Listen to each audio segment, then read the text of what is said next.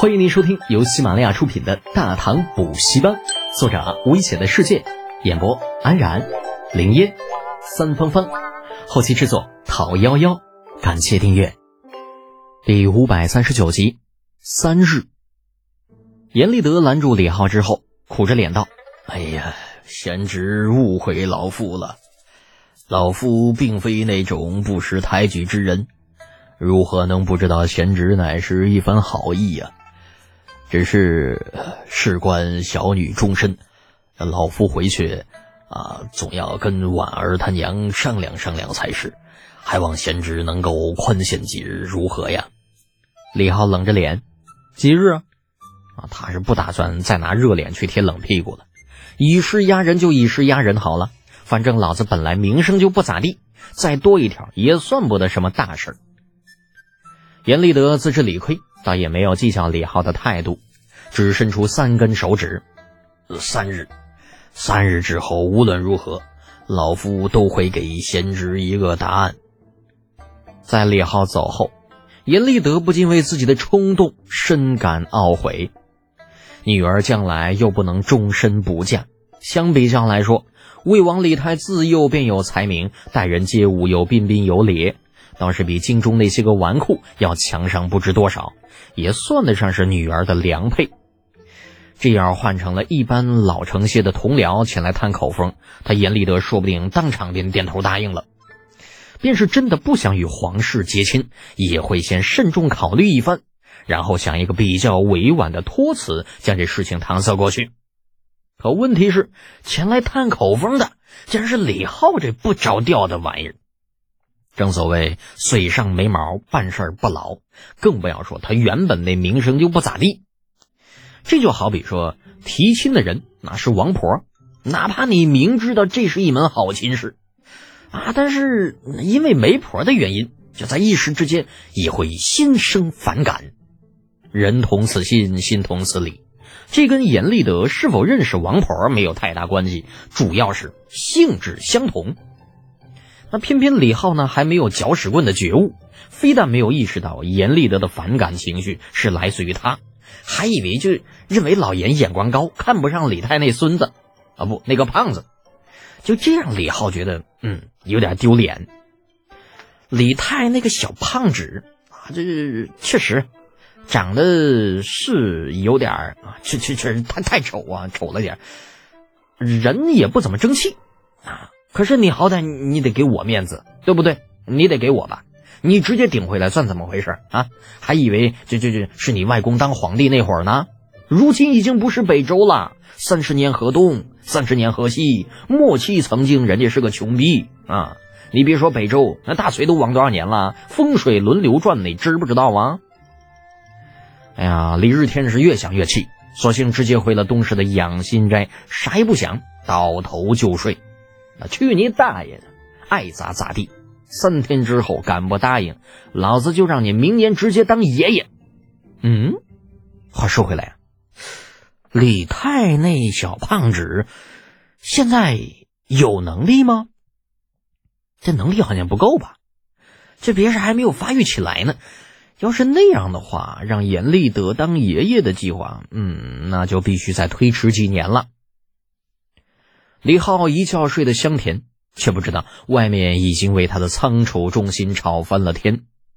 那几个来自西域各国的王公贵胄酒醒了之后，不知怎么脑瓜子一热，就带着人跑去了仓储中心，打算看看这间大唐最顶级的仓库是个什么样子。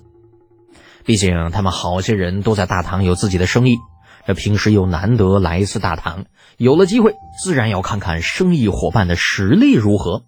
最主要的是，一间仓库而已，凭什么收费那么贵？一间标准库房每个月竟然要五十贯的租赁费用，更有特殊用途的仓库，每月费用两百贯都不止啊！呀，这是抢钱呐！就真当老子们的钱都从天上掉下来的是吧？结伴而行，一群人只带了几个护卫，轻车从简，来到了位于城外的仓储中心。还没进大门呢。一群来自西域的土鳖就被深深的震撼了一下子。宽敞的水泥官道与仓储中心直接连接，数丈宽的大门被一间不大的小亭子分隔成了进出两个入口。此时虽然已经临近傍晚，但大门口运货的车辆却丝毫不见减少，进进出出，说不出的繁忙。来自于田的王子嘴巴张得老大，喃喃低语：“这这一天要进出多少货物？”身旁，高昌王子屈志胜摇头答道：“不知道，但是看数量应该不少。”废话，傻子都知道肯定少不了。没见那数丈宽的大路都要快被堵死了吗？随行的从人去大门的岗亭里面做了一下登记。一行人看热闹的家伙就顺着大门旁边的行人通道进入其中。仓储中心内部一间间高大的仓房更是看得众人眼花缭乱。哎呀，这是储存货物的仓库吗？为什么看上去比自家那王宫都大？难道就不怕倒了吗？仓储中心绿柳成荫，进入宽敞的大门，迎面便是一座巨大的人造假山。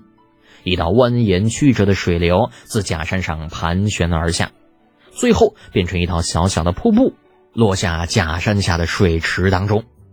池水清澈见底，里面种着荷花。站在池边，能够看到荷叶下各色小鱼在游来游去。巨大的假山与水池被修成了圆形，那看上去就像是陆地中的一座大岛。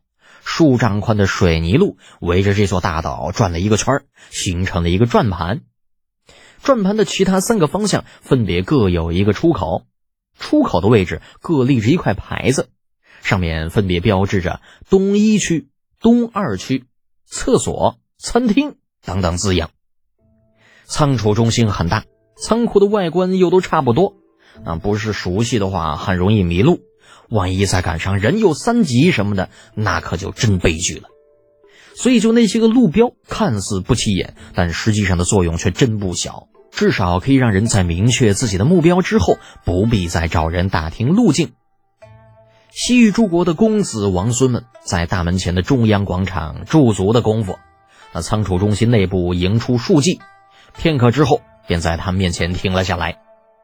为首的一位老者自马上下来，笑着拱拱手：“哈哈，诸位贵客远来，老朽忝为此地管事，有失远迎，恕罪恕罪。”那高昌王子屈胜志亦是笑着还礼：“钱经理客气了，我等不请自来，还望不要见怪。”于天王子同样是拱拱手：“呀，呃，钱经理，您就不要跟我们客气了，我们就是闲着没事儿过来看看。”来仓储中心之前，就这些西域各国来的人，并不是没有准备。仓储中心的负责人是谁，早已经打听的清清楚楚了。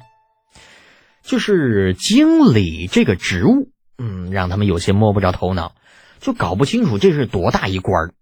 不过钱管事的出现，倒着实让他们心中一惊。要知道啊，他们来这里之前，可是谁都没有通知到的。可没有想到，这才刚刚进来，便被发现了真实身份。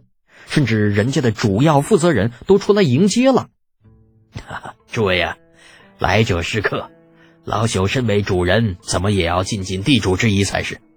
来来来，还请上马，老朽给诸位介绍一下这仓储中心。